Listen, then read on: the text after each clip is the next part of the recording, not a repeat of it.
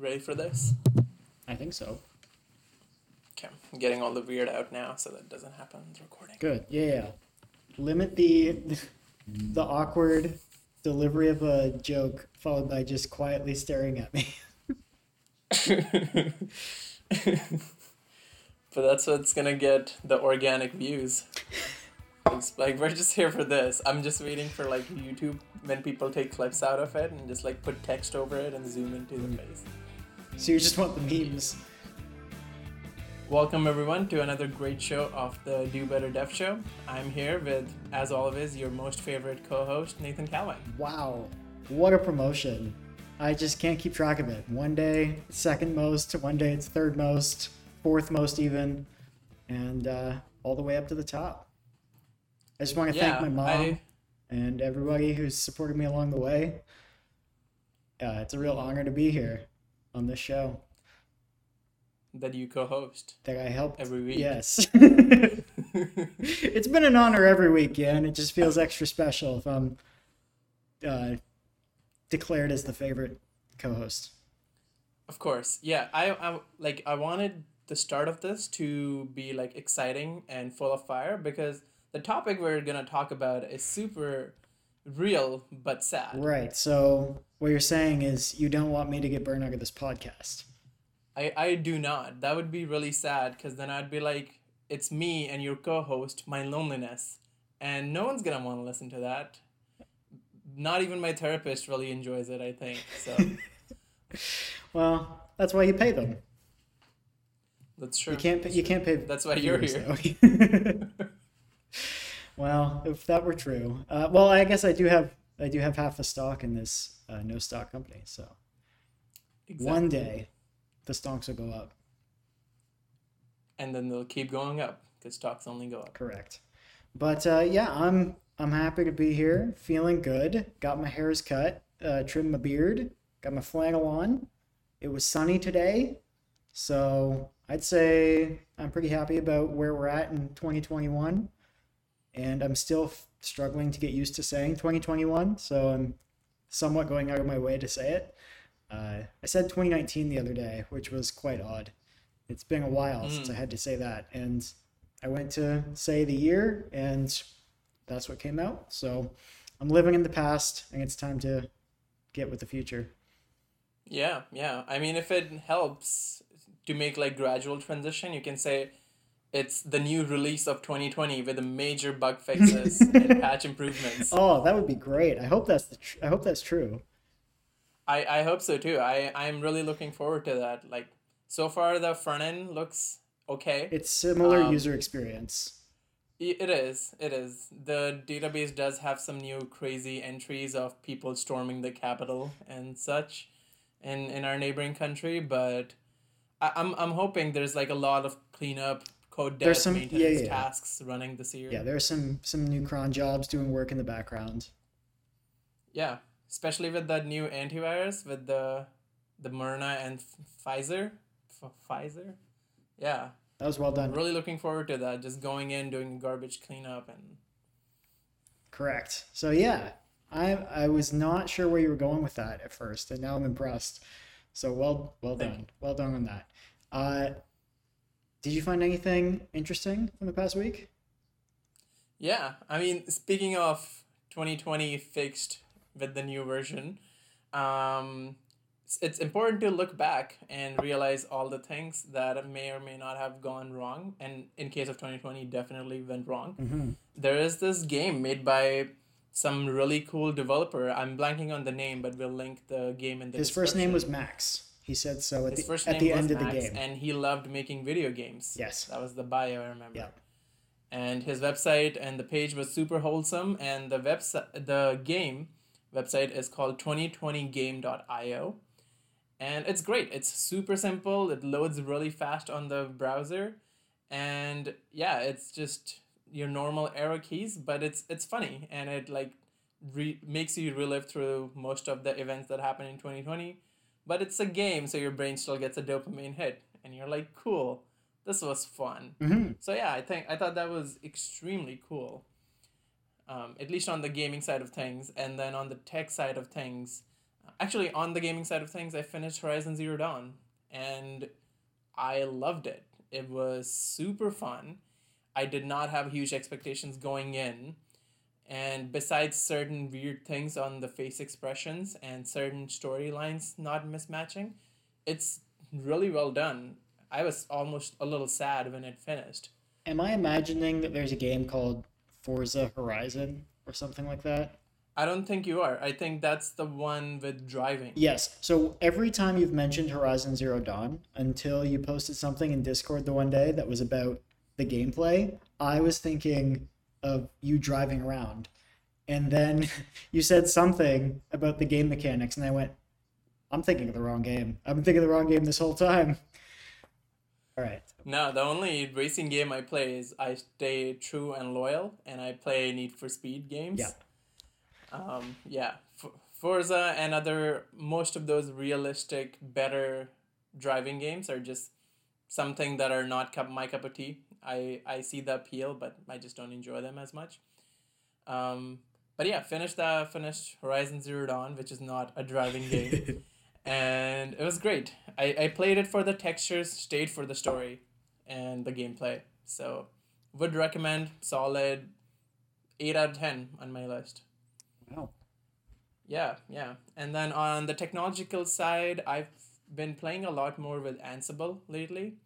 And as a DevOps person, it makes me happy. And I, I've been enjoying it quite a bit. Um, there's frustrations on Ansible itself and setting it up. Uh, I'm sure I can do a whole ranty episode of how much struggle it was to set it up.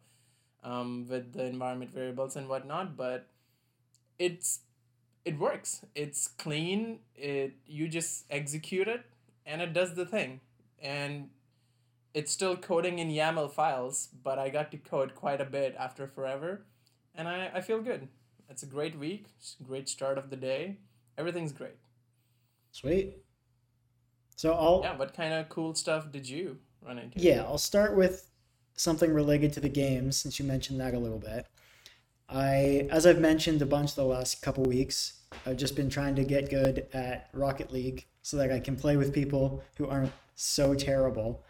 And on Saturday, I got on a real strong winning streak after doing a bunch of the stuff I mentioned before, which was like playing one v one games and uh, watching videos on how to get better at Rocket League, these sorts of things.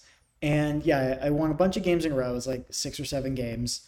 And you increase what's called your M M R, your matchmaker ranking, every single time that you win. And I think I was beating people higher than me because most people at that point were higher ranked than me. So I leveled up fairly quickly and then called it a day, went back on Sunday and proceeded to lose like five or six games in a row and basically dropped right back down to where I was before. So, uh, you know, big of the hero's journey. I'm I'm in the lull right now, uh, the struggle, and got to revisit, uh, maybe reconnect with my father, and then I'll be able to win some games again. So hoping that that will happen. Uh, what else? I had some some notes here. Oh, uh, I guess the the only other thing really was I mentioned this before on an early show, but I got another chance to just enjoy the enthusiasm of junior developers and helping them and how satisfying that is. So especially having worked for close to a year as the least, fam- the person on my team who was most recently hired, who was the least familiar with the product and also the most junior, because I'm working with someone who built the product and someone who had like ten, fifteen years experience, which is more than I have. And so, and he'd been there for a couple years already.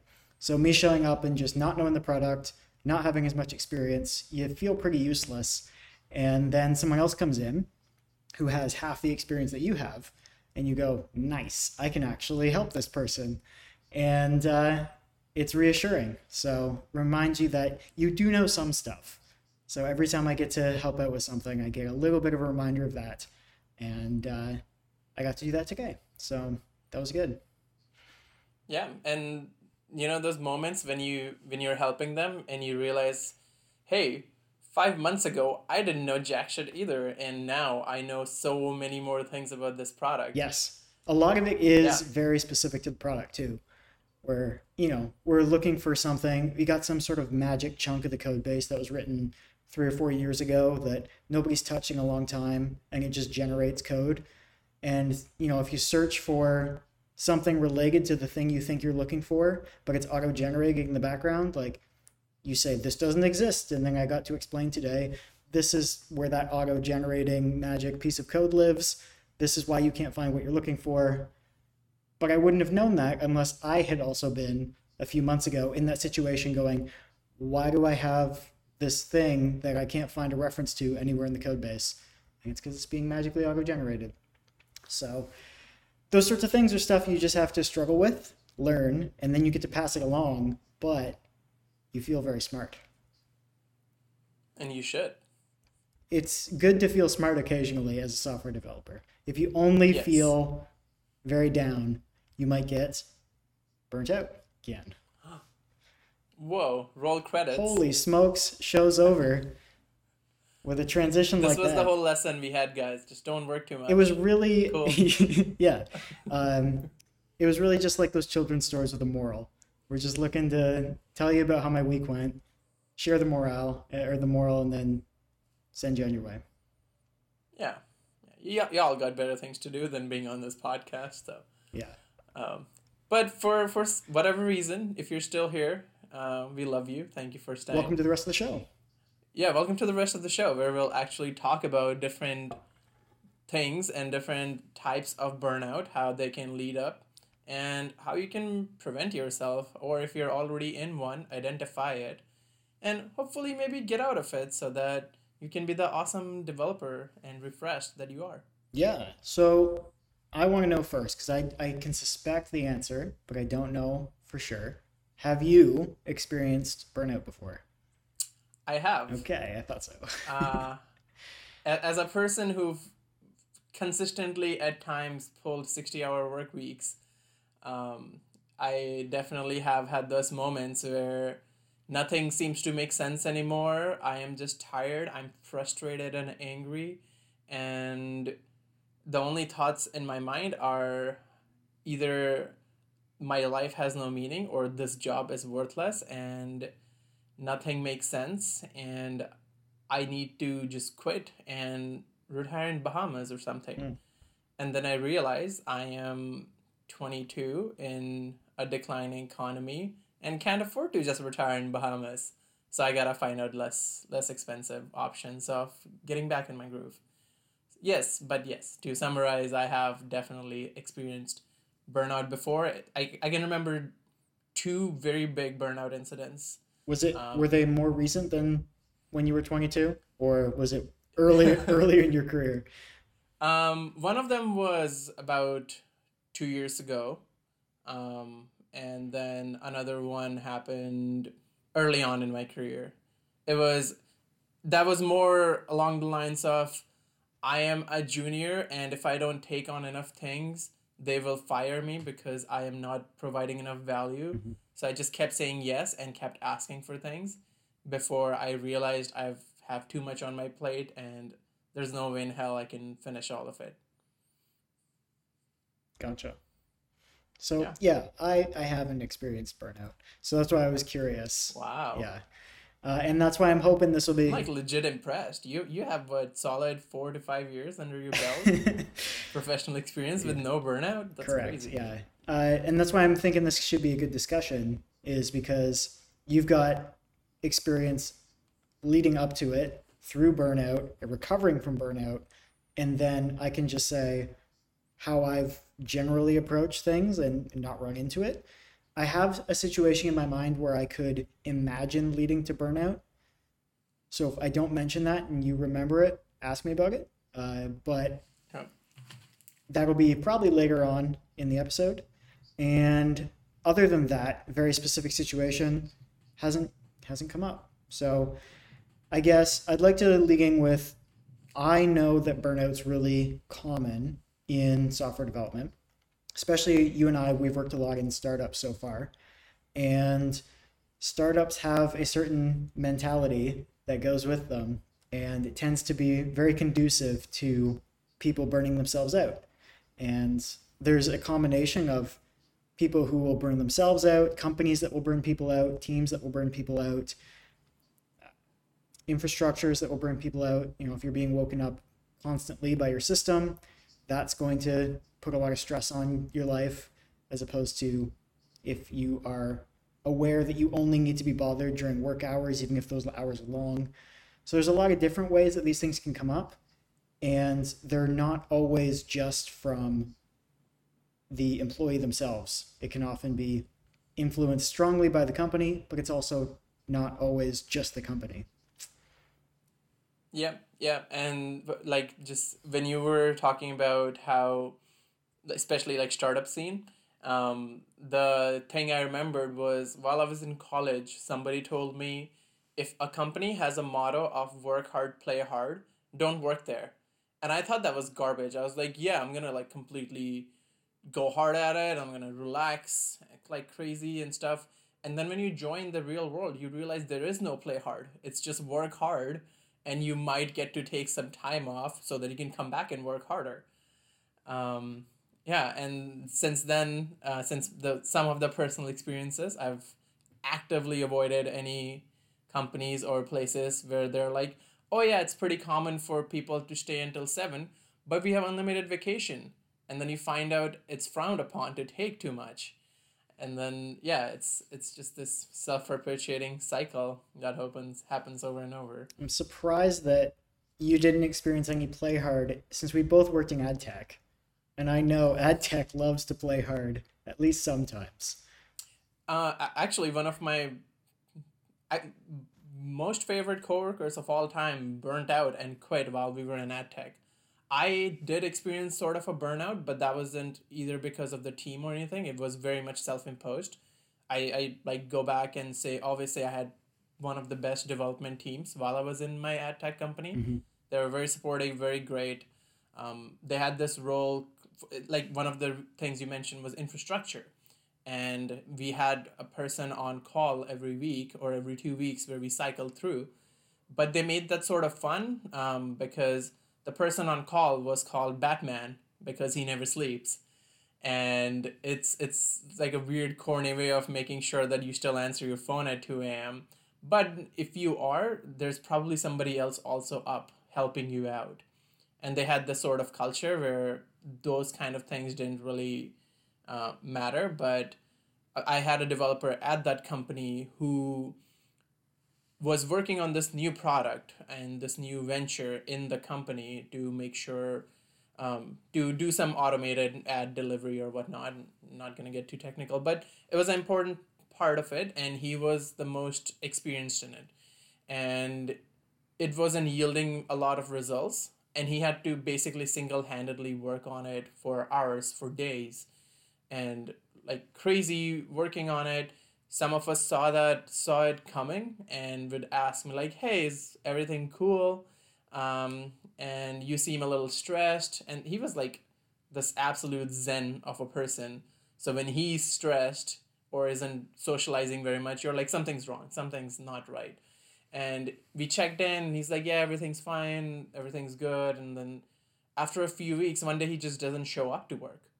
And we find out later that day that he just quit. He snapped. He was like, I am done with this. I cannot do this.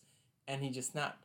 And we're like, that probably could have been preventable if there was a mutual thing of we ask him or he tells us, or there could have been tons of reasons where maybe he didn't want to work on anything else, or maybe he felt attached to this one, whatever thing we were making.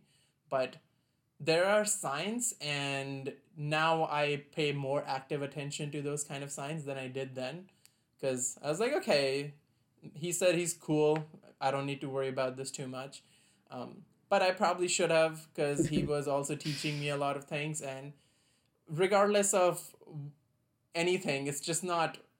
It, you just don't want to see one of your co- beloved coworkers snap. Mm-hmm. Like that. And it's not like he flipped anybody or like went out on a crazy streak or something through a, a stadium. He just didn't show up for work because he probably just felt so bad that he just didn't want to do it. And that's really sucky, and you gotta look out for yourself before things like that happen. Yeah. Is there any situation you know of where sort of the opposite thing happened? Somebody was on the path towards burnout, and then the team was able to, or they were able to turn it around, or maybe in your situation, if you've had a time when you were like, oh, I'm, I can feel myself approaching this where I've been here before on this burnout train, and I'm not riding it all the way to the end this time. I'm going to get off and cut it off at the pass and fix things before it gets out of hand. I don't think I've had a snapping moment. Um, the first time I had my very severe burnout, the way I identified it is, you know, those times when you just don't want to go to school, so you try to make excuses that you have a bellyache or something so that your mom doesn't send you to school because you just don't want to go and face the people. Um, those were the sort of the things I was facing. I was waking up and I just didn't want to go to work. I wasn't enjoying the work I was doing. I wasn't um, looking forward to the things that were handed to me. And a lot of those things I was struggling with because I was still very junior. So I just felt like I was worthless because of all these responsibilities I'm given and I cannot fulfill them. Whereas their expectation was, he's asking for a lot of things, so we must give it to him to keep him interested and in the company. And if he has any problems, he'll come talk to one of the developers and ask for help, which is what I didn't do because I was an idiot. Um, and, you know, and then I, because when you're, when you go coast through life really easily on like at least academia part and everything, because there's a certain pattern to everything. You just score, read, you learn, and you can score straight A's and you're good. And then you enter the workforce and you realize now everything's constantly being improvised. Nothing is static, and especially in startups. And yeah, so it was really scary, and I just, I didn't want to go to work. I took like three sick days uh, in a succession, having no physical problems or really any mental ones besides the psychological ones. And yeah, I just, that's when I realized that has happened. I talked to my H R, and then I took a couple more days off and just focused on myself, relaxed. Um, and at that point, I wasn't also like doing a lot of workouts or anything that is cyclical and like helps keep your body and brain regulated and whatnot. So I needed a little bit of break there to come back. Um, but yeah, I didn't, I don't, I don't think I've had that moment where it, the, where they, it's been stopped. Both times that I remember major burnouts is the other times I remember because I've been through those, I was able to notice the signs ahead of time and just be like, okay, no, I'm going to take a break. But yeah, the those two, uh, like we've already talked about one, and then I'll bring up the story later if we have time for whatever. But uh, that one ended up leading me to quitting my job uh, because somebody at my work helped me realize I was being burnt out. Um, but yeah. But yeah, have you ever like experienced, I don't know, any of your coworkers or somebody you've worked with, see getting super stressed or just being like, screw this, I'm out of here? Yeah, well, so my observation of coworkers has around burnout has mostly been them telling me that they're feeling really burnt out. And in all those cases, maybe I've just been really lucky with team culture, but in all those cases, it's been very obvious that they are burning themselves out.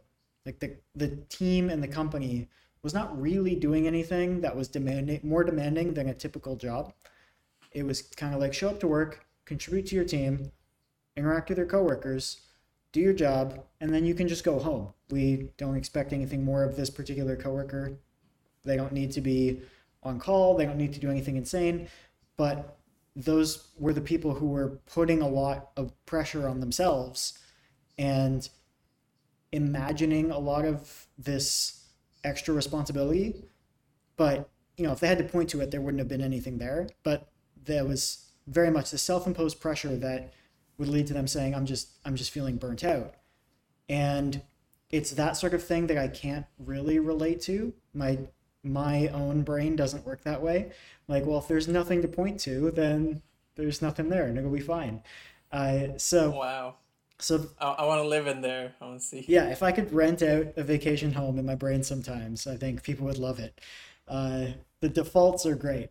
Um, so no, I haven't seen anybody really snap, but like the the first company I worked at, it was very much that hectic startup ad tech company.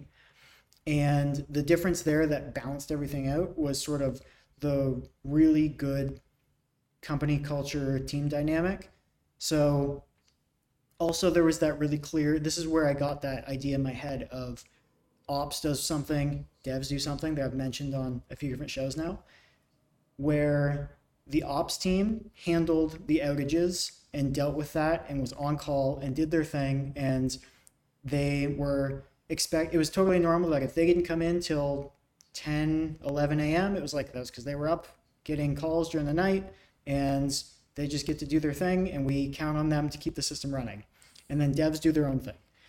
And so it was very separated, where the any extra expectations put on somebody were generally balanced out either with lower expectations elsewhere, like if you're up all night, you don't have to come in right in the morning, or or and or really strong support, where it was like, if you've put in this extra work, you've done this thing, thank you for doing that, everybody appreciates it. It was in the shout out channels, these kinds of things, where it was like a positive thing, and there wasn't a big culture around overworking there. So I think it was pretty conducive to avoiding those sorts of problems. Second company, you and I work, both worked there, we know how it was.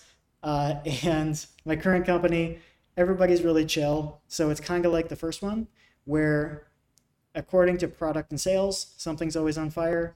According to the dev team, it'll be okay, because we, there's so much work to do. There's always going to be something to do. There's always going to be something that's most important that needed to be done yesterday. But we all know that. And so we just do what we can do. And if something's actually on fire, deal with it. But I've only actually been called on the weekend once, and that ended up being essentially a false alarm, where it was like, needed to be brought in for something. We decided that's not actually critical. You don't need to contribute to shipping this right now. We can continue with the things we were already going to release that you're not an expert in. We'll release those. Nothing's on fire anymore. We'll continue up. Uh, and then there was like a couple times staying late because a deployment went awry or something. Uh, so yeah, it may, it may be that I naturally have a very low uh, propensity towards burnout, but I've also been lucky with my environments and teams where there hasn't been this work hard, play hard culture. Yeah. Yeah. But okay. So while sure, there's some factor of luck, um, but one of the things I know you mentioned in like the past couple of episodes is like taking some time off every month, right? Like having your week that you had in the last year, mm-hmm. a couple of times diff- on different months, or a couple of days that you took off to just relax and such. And that's like one of the things I have in my column of how to have things that you deal with or do things that you deal with burnout or approaching burnout. What prompted for you to take those decisions then? Because some something must have come come inside you and be like, hey, maybe you should take this time off. Oh, take those weeks uh, off? Unfortunately, yeah, for your mental health, happiness, and everything. Unfortunately, it's just because we weren't allowed to travel and I needed to use up my vacation days. Otherwise, they didn't roll over. Uh, Oh, okay. So I didn't want to take a month off and be bored for three weeks of the month. So I figured I'll just stagger them out across four months and just have a bunch of time off that way. So not, okay, not actually. So Nathan just has been doing better since the beginning of time. So that's what I'm learning. Well, so here's, here's how I actually think it hasn't become a problem is my assumption when I go to work is that I show up at the start of the day.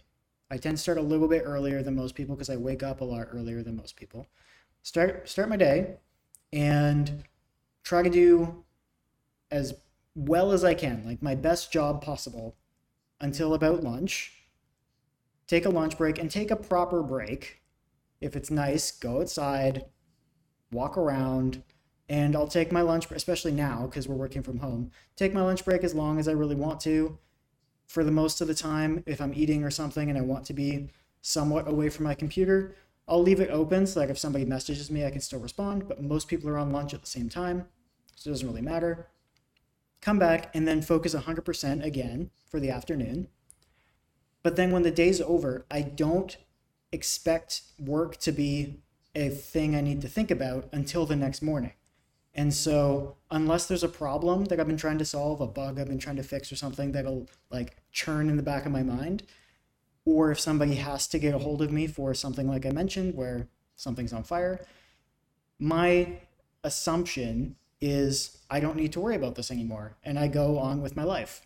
And ways I've dealt with that before when I was struggling to stop thinking about work at the end of the day was I would have some sort of habit, whereas I would either go for a thirty minute walk, or I would play video games for a half hour before eating supper, or those are really the main two actually, because there's those are, I found that those two things are really good ways of breaking, because I can't work while walking outside. So that was very different. And if I'm playing video games, I get very immersed. So it is not going to allow me to think about work and try to learn how to play soccer with remote control cars. So those have been two strategies that just cut that, that tie with work. And then I set it aside and don't worry about it.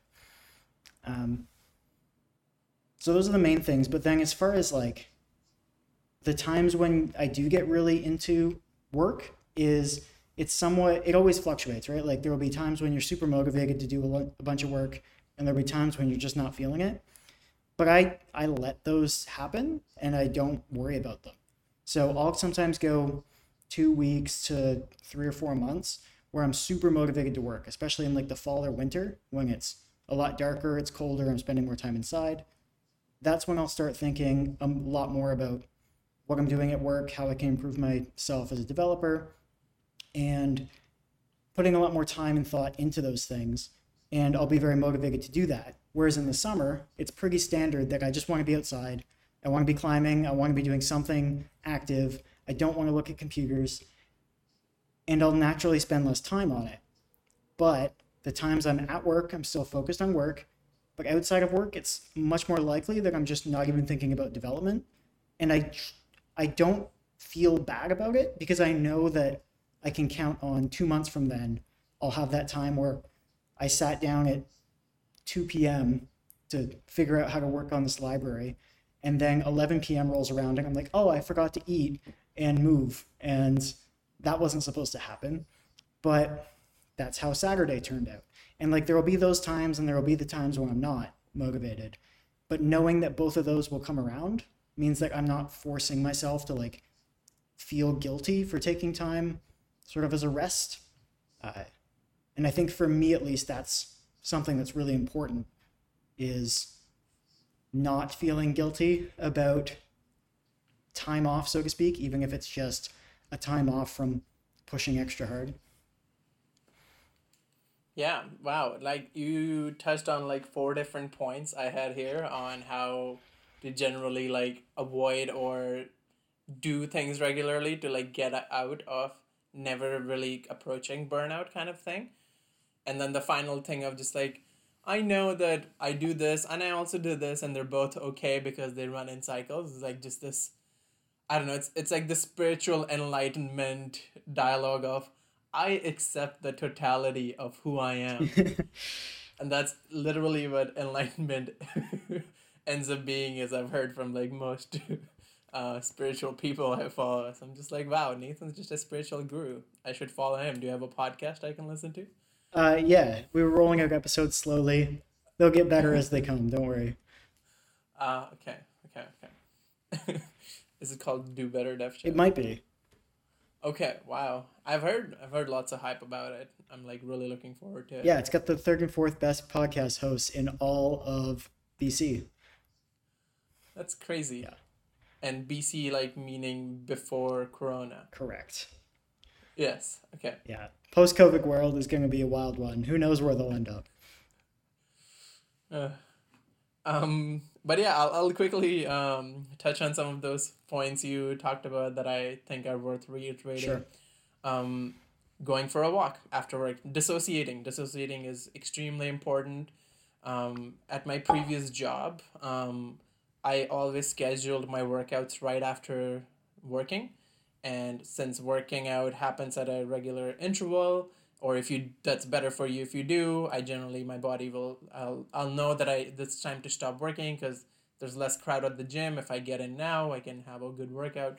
And that was the way for me to dissociate, stop thinking about work, because now I need to focus on reps and everything so I don't break my neck accidentally, and focus on the treadmill and stuff. And then once that's done, then I can go eat, shower, and all that. And that solid two, three hours of me not being next to a laptop would give me enough dissociation to come home, not think about work, even though I have had many, many periods of time when I've been so obsessed about things I'm working on where, yeah, it'll happen like till late at night, and then I'll be like, okay, I can't do this, I need to sleep on it. And then I would just wake up at two a.m. and be like, I think I know how to fix this. And I would just open up my laptop. I had this really bad problem of I had my laptop on my nightstand always. And I would open it up. I would start working. I would wake up in the morning. First thing I opened my laptop and be like, oh, I know how to fix this. Or let's check on the infrastructure or something. And then I would do it, head off to work, open the laptop again, and get started all over again. And it's funny you mentioned that because that's very similar to my first year, year and a half of working full-time as a software developer. But the thing was, it would be, you know, showing up early, working ten hours, and still feeling motivated at the end of the day that made me not worry about it. And as soon as I, st- it was actually the, uh, like the C-suite team that would remind me, they'd be like, Nathan, go home. And I'm like, all right, I guess I, I guess I will. So that like, that was a good environment for it. But my, the point I was trying to get to was that it wasn't like I was pushing out of a feeling of guilt or the need to do something in particular. It was, I want to keep doing this because I'm enjoying it and I can see that I'm improving, and that in itself is motivating. And once that, well, actually, actually once that com- company went out of business, but if I had lost the motivation uh, while I was doing that, that amount of commitment, then I just would have backed off. And that's how I've approached it since then, is if I'm not in a phase of really wanting to push, just back off, and it's going to be fine. Yeah, see, that's the realization that doesn't come very often, because it's my, my brain, how my brain worked was, you're doing so great. You've just because you've hit one red roadblock doesn't mean you should throw away the last twelve hours of work you've done today. You could finish this today. And that was bad. I mean, to some extent, that gave me a thrill. Of course, you're a new developer. If, and if you enjoy coding outside of sc- like you enjoyed it in school, now you're getting paid to do it. And people are actually using the things you're building. That That's a crazy rush. Of course, you want to keep doing it. Um, but it's not sustainable. And yeah, knowing when to quit is so important. Um, because yeah, you could, you could then have an extremely productive week or two, and then you're just sort of then dead mentally for the next few days. And who knows, maybe the weeks you're dead mentally is when you're needed at two a.m. to fix a bug in production. And now the company has lost a bunch of money. Not a real story. But, you know, you got to get a look out for that kind of thing. Yeah, be ready. But yeah, like, yeah, dissociating from work, for stop thinking about work when you're done. Work-life balance, very, very important. Um, actually, the... This the, the job I have now is the I've said that to my manager, I've said that to many people, but this is like the first time I've learned work-life balance, and it's crazy. And it's like some of the coworkers are like, they enforce that, where I have a team in Stockholm that I work with, and since I've been an early morning person, I I would, if I am like going to the gym or whatever, I would like send them a message at six or whatever in the A M, but they won't send anything back, at least not for the first few days until they knew.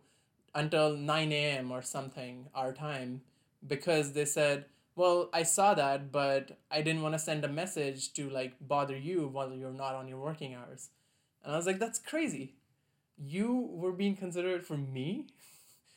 That's insane. I have never had that. Uh, Look at that. And I was like, well, I, I'll look out for myself, but thank you. That was really nice thought. No, well, you should, yeah, yeah so, don't don't be messaging people on the bus at six a.m. Hey, I'm I was bored and I was like, hey, this would be cool cool to share with this coworker, mm. and that's what I did. All right, fair enough. And it's my six a.m. It's there, like, I don't know, five p.m. or something. Okay.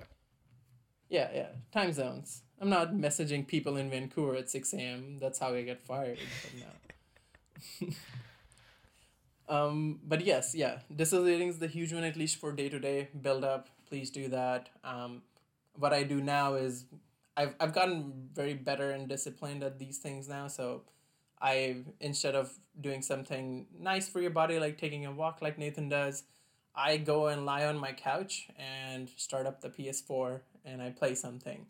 Um, and video games then help break out that little loop of coding.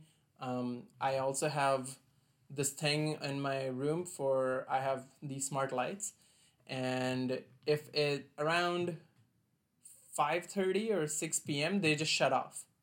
I don't like to work in the dark, so that's a huge reminder, and it's like, a, hey, you, you've been at your laptop for a while, get out. Mm-hmm. Um, th- those kind of little reminders uh, help you out, whatever works better for you. Yeah. Maybe an app. Well, yeah, my... My situation right now is good too, because while working from home, I have a work laptop and a personal laptop. And so at the end of the day, when I've said I'm done with work, I just close my work laptop, goes in the closet, because that's where I have some shelves. So I keep keep that in the closet, so I don't even see it. It's not sitting out somewhere. I can't just casually open it. I have to actually go to the closet, open it up, take it off the shelf, which is a high shelf, and then I can have access to it. So I need to actually be motivated. I'm not just going to casually, like, how are my commits doing? Is, like, anybody approved my P Rs yet? Uh, I'm not just going to do that because I don't have that in easy access. Uh, but the thing I think is important about the end of day routine is, if possible, have it be something that you look forward to. So for me, I'm lucky that I can have something in the morning and at night that I always look forward to. So if it's a nice day, then after work, I'll just, no matter what, close my laptop and just go out for a walk and just be outside. And I always feel better after that. And it's really nice. But in the morning, I go to the gym. And so I wake up, play some video games, which I love that the first thing I do in the morning is something that's super chill. I have, I wake up really early, so my morning is a lot like other people's evenings. And so I do a lot of my relaxing, fun stuff in the morning, play video games, go to the gym, eat breakfast, and then start work. And so I've got this nice positive experience going into the day, do my day of work, and then have something to look forward to at the end of the day. And sometimes if it's pouring rain, it's not going to be play, or it's not going to be go for a walk. It's going to be like play video games or something. But I'll make sure I have something at the end of the day that sort of reintroduces me back into life, and it's fun, and I look forward to it. So I've had periods of time where I don't have that sort of thing to look forward to at the end of the day. And even if I put away my work laptop and tried to just make supper or something, it kind of blends together, and it feels like the only thing I did was wake up, get ready for work, work, and then go to bed, even though I had multiple hours between ending work and going to bed. So having that distinct thing that you do, ideally that you enjoy, I think is really big for just staying positive about how how life is going outside of work, which I imagine is probably the main factor about how people actually avoid burnout. Yeah, one hundred percent. Yeah, I didn't even think about that, the the fact that whatever activity I do plan on doing once I finish work, subconsciously I've always picked things that I enjoy so that I don't think about work, because most of the times I do enjoy work as well. Right. So I want to make sure it's something different or not boring enough that I revert back to, oh no, I was having more fun with work or something. It's something I'm looking forward to doing. Yeah, it's a funny problem to have, that you and I both actually like work enough that we can get sucked into it and just keep working on it. Yeah, and I think it's very common for like people in software who actually enjoy software. um, there's so much to learn, and it evolves so much, and things change all the time. And and you'll never learn it all. Yeah, exactly. That's the crazy thing. It's what's it's what's simultaneously most motivating and the fuel for self-doubt. Uh, we'll do another episode. um, but yeah, um, and then important part on that that I wanted to mention is like pick up a non-tech hobby. Um, is a good way for that. Like, sure, I just finished work. I don't really want to like go into the kitchen and cook or whatever. Maybe something that's that you enjoy. For me, now it's switched off. It used to be different things. To for some days now, it's still video games, but on other days it's books. I somehow have learned to en- or I found the genre of books I actually like. I'm not gonna say I just enjoy all reading. I tried it, and there are a lot of books I just don't don't even get into them. They just straight up suck for me. But I figured out the style and the kind of content I enjoy. So I look forward to it because at the end of the day, I, I want to go and read. Um, once I'm, I'm sure, through a certain level of it, and I just want to do it as a leisurely activity, I'll find something else, uh, some some hobby. That would be pretty cool. Um, but yeah, look for look for hobbies. I don't know, pick up knitting. You're at home. It's winters. By that, you could probably build a whole quilt by next winters if you're really committed. Yeah, doing this every day. Yeah, uh, just a recursive process, a little better, a little better every day. Um, oh yeah, one of the ones now that most people are working from home, um, Zoom fatigue.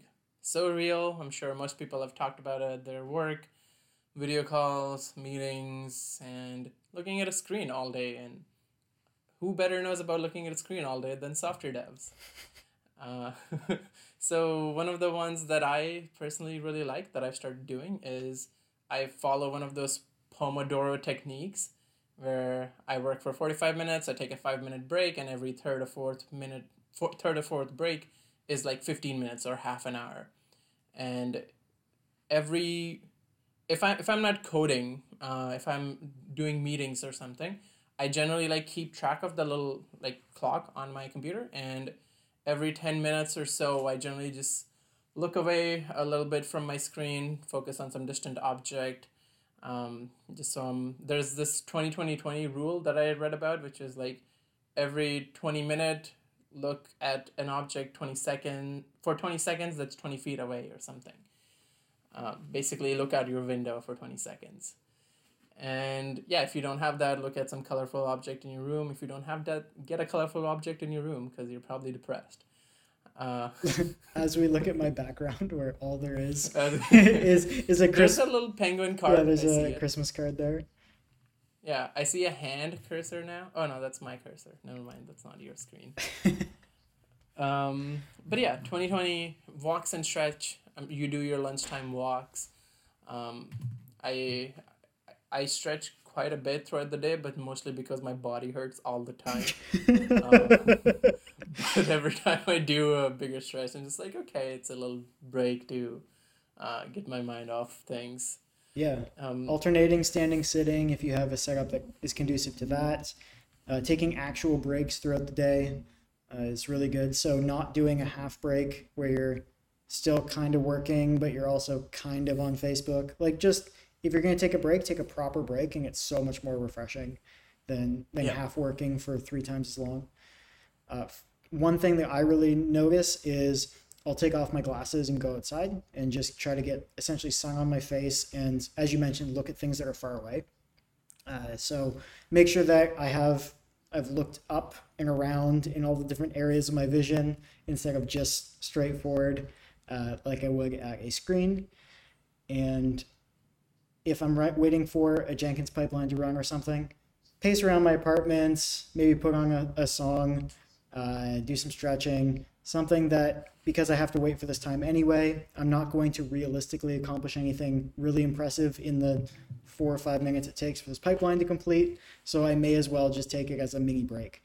And doing those sorts of things helps break up an otherwise substantially long eight hour day, because that's a long time to actually just try to focus. Anyone who's done a hackathon knows how long these days can be if you actually just work.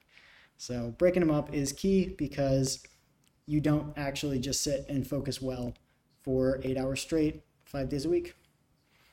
Mm. I have an important question though. Okay.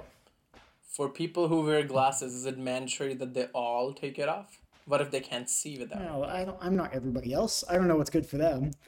I just know that I have blue blocking on my glasses, mm. and I find that if I get, if I go outside and don't look through my glasses and get some sunlight on my face, my my eyes just feel a bit better. So I try to do that when I can.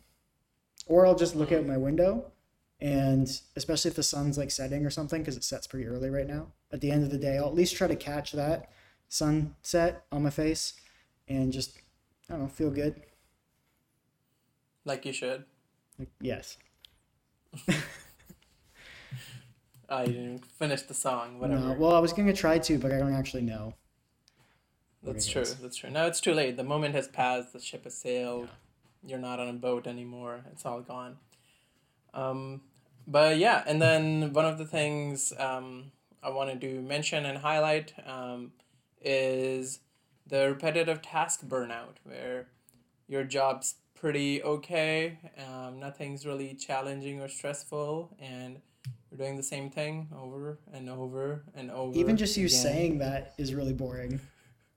Yes, I know. And I am very much putting in that effort because it, it really creeps up. It has happened to me to some, well, that was a huge, huge motivator for my last um, burnout that I sort of snapped at um, was that because I was doing essentially the same thing, but on different projects and for different things. So it felt like something has changed, but nothing really did. And that sort of creeps up on you, and look out for that. Like cer- certain things, like try to see if your company or people where you work has different opportunities for you that are like sort of a little bit more outside of what you normally do.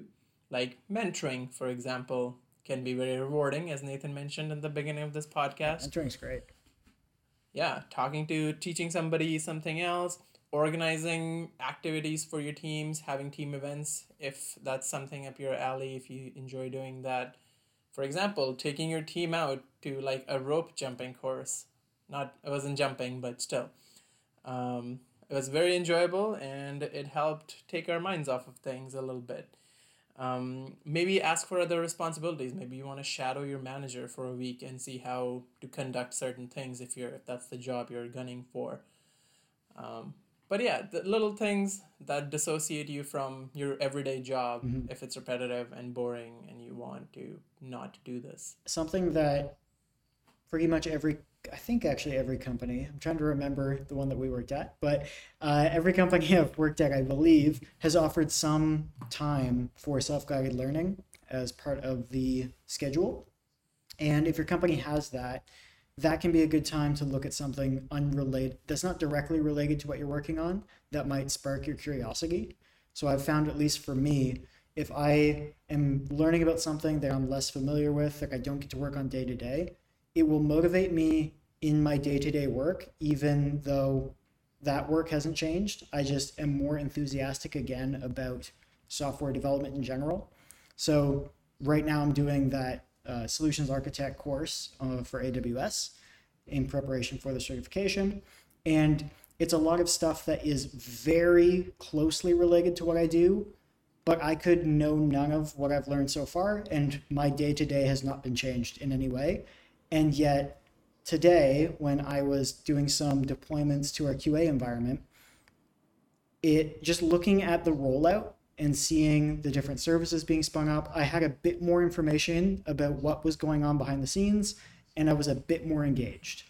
And if you can find those little moments where you're like, I see a little bit further than I did before, that can, at least for me, be a good way to stay motivated, stay interested in your work, and it can help open doors to other contributions you could make that you otherwise would not have known about or maybe felt comfortable doing.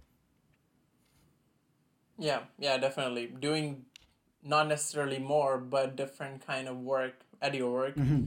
um, can help you stay interested and make the work you do fun. Yeah, companies hate replacing people because it's really expensive. So if you're good and they can keep you by just moving you around a little bit, most of the time they're going to prefer to do that. And so if you're feeling like I either need to leave or have a change and you actually like the company, see if you can find a change because they probably would prefer that too. Yeah. Yeah.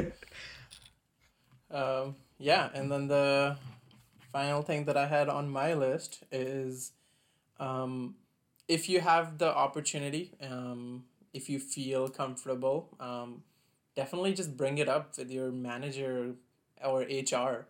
Um, if you don't like either one of them, maybe talk to your colleagues um, because, I don't know, fight the power, uh, see if other people feel the same way, if you can make some, inflict some change. Um, and if you don't like any of those, maybe it's time to switch. Um, but nine out of ten times, always noticed if you actually talk to your manager or H R just on a human level, not even because they, it's their job, they will be more likely to help you and see if they can help do anything to get you get over whatever um, negative emotion you're feeling um, while during your employment and working. Mm-hmm. Um, or and some some jobs even have um, counseling services and such that are paid for in your health plan. So look out for those. Talk to them. Uh, they might open up doors you didn't even know you had available. Yeah, and some companies are just a bad fit for you too. Like there, one hundred percent. There can be either whether it's uh, cultural, whether it's the role you're in, these sorts of things can burn you out. And even if software development's good for you, it might not be good for you on that team at that time in that particular role. So uh, I think it would be a shame for someone to wind up in a situation like that and then write off software development as an entire career when it's quite possible that it's just the environment they're in. Maybe they weren't ready for that particular amount of pressure or that breadth of responsibilities or whatever thing they've imagined if it's more on them. And they just need an environment that's a bit more supportive. Getting into an environment like that might be all you need for even a year or two. Get the context for what a job looks like, and then you can move on to other environments. So if you're in that situation right now, I would definitely try to maybe have a chat with other people at other companies and see if their experiences match yours. And it might just be situational, and it might not be that you're just not cut out for it. Yeah, definitely a, a road worth exploring. Yeah. So I want to mention before we close off, because I said there'd be a situation I can imagine where... Yes, I have it on my... Yeah, and you said that was the last thing on your, on your list, right? So you have nothing else? Well, yeah, this was... not the planned list. Right. This was everything I've talked about is on my planned list, mm-hmm. But there's a star here that says, ask N about burnout hypothetical. Yeah. So I was trying to think about this earlier today. I was like, what could burn me out? And it would be a situation where I'm receiving a ludicrous salary that makes me feel like I need to deliver so much value that is also where the role also includes on-call requirements, because I would probably feel so much commitment to that role where it's like, if you're going to give me like a quarter million dollars every year and I'm also on call, I'm going to feel like I need to be constantly doing my absolute best every minute of every day to justify that. Otherwise, I'm going to be like, please pay me less because I can't handle this. So that's a situation that I could imagine ending up in burnout, but I'm probably not going to accidentally negotiate that high of a salary where I feel like I'm not deserving of it. It's going to ideally be slightly above that. So I feel motivated to improve and justify it, but not, you know, substantially so where I'm like, I feel ill thinking about how much they pay me. Uh, yeah. In this scenario, how experienced are you? Me right now. Okay. Okay, I can I can sort of see it. Because yeah, I don't I don't necessarily agree with the statement that the amount of work or the quality of your work is directly proportional to the amount of money you're being paid, uh, because there may be other factors, right? There, it may not just be a company. It might be something you've helped develop and it has now gone gone really high. Imagine people who were doing software development for Tesla last year who are still doing it, but they had stock valuation. Yes. And now it's worth ten times. Yes, yeah, st- stock. They're getting paid a lot more. As we know, stocks only go up, and they're broken. Yeah. So yeah, they don't count. It would be like if base pay, if they were just like, okay. no matter what, like, no matter what, you just get too much money. And maybe, maybe in a year, I think that's not a lot of money, but right now that sounds like a lot of money, and mm. I would feel very compelled to do a very good job if someone yeah. was going to give me that amount. I'd be like, that's intimidating. What must you think of me? What must I be expected to deliver? That would cause sure. me to stretch myself very thin trying to over-deliver. So maybe it yeah. needs to be even more, but I thought that was a big enough number. I know in the States, yeah. I know in the States it's different because everybody's just like on um, uh, blind. There's like, oh, if your total comp's not three hundred, what are you even doing? So exactly. I know that that's different. But in Victoria, that would be bananas. So, okay, because that was going to be my next follow-up. Since you said dollars, I was like, what if, what if it's two hundred fifty Zambian dollars? You know? Yeah, I wasn't Probably thinking not that much. I wasn't thinking global. Sorry, again. Okay, okay. But, okay, that's a, that's an interesting hypothetical. Not feeling like you're qualified enough, I guess, to do what you're being doing. Yeah, what I'm... Uh, or what's expected of you, I guess. Yeah. Yeah, well, otherwise I'd just be thinking... The way I think of it normally is I should feel like I'm delivering roughly the amount of value that's expected and trying to exceed that.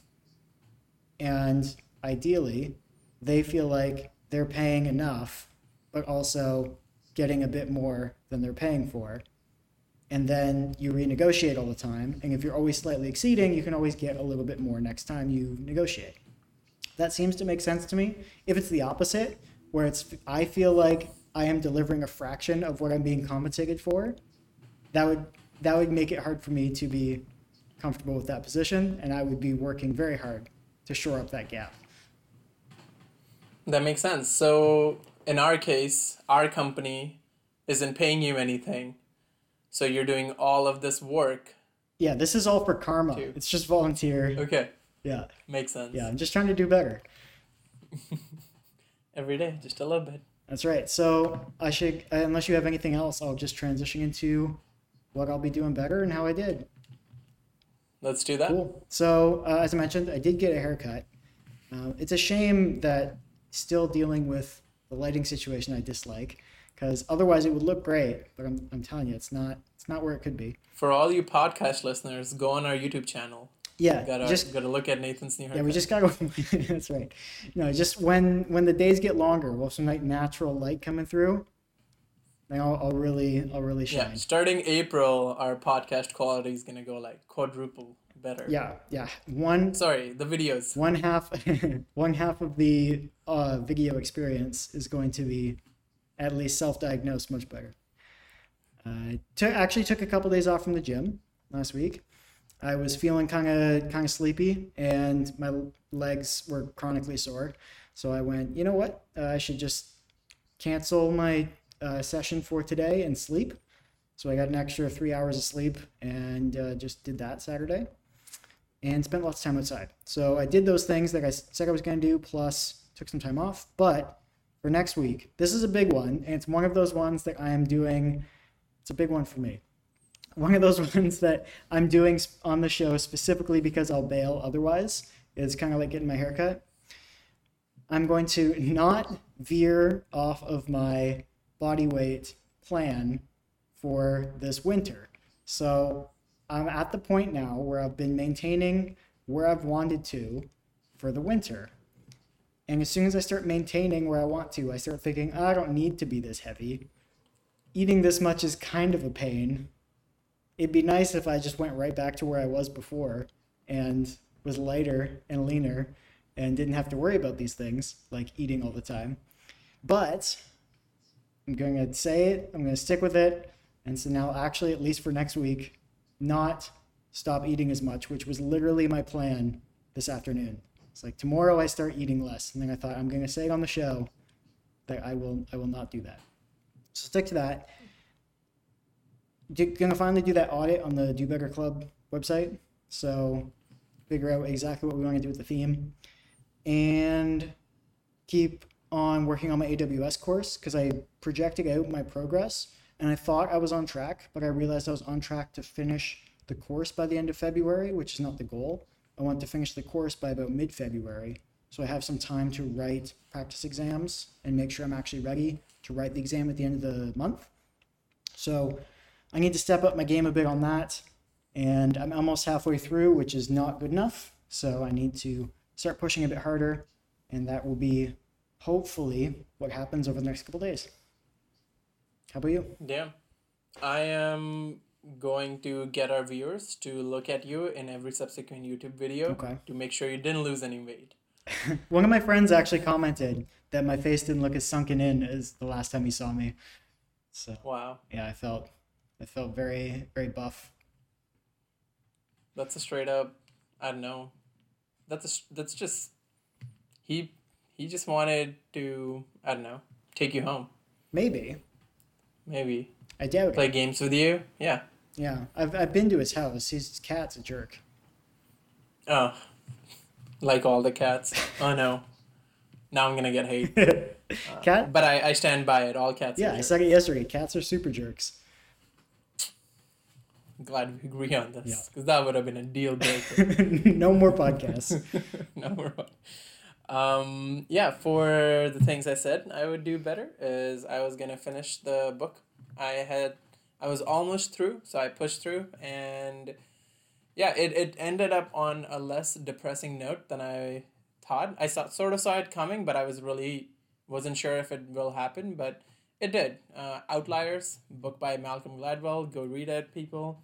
Um, yeah, there's a lot of case studies in it. You could probably just skim it. I kept thinking something interesting will come out of those, but they're all just patterns. He's He makes a point, and he's like, here's seven stories explaining why I said is right.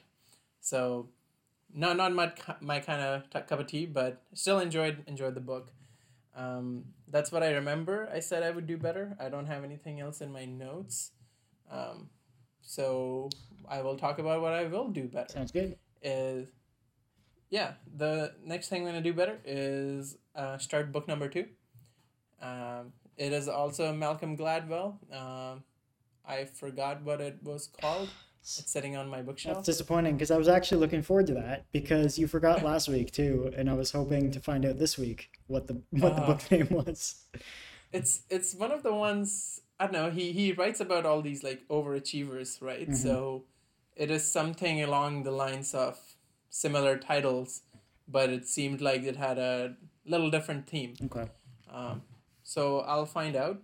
Um, I'm also gonna buy a couple of books this week. I'm I'm looking for I'm traveling next month, so I want to take some of some little paperbacks uh, for reading on the plane and while I'm bored. Um, yeah, so gonna buy some of those, and I'm gonna work on the bot. I finally have my development environment set up locally. Everything's working, and it would be a stretch goal to see if I can get it live before I leave.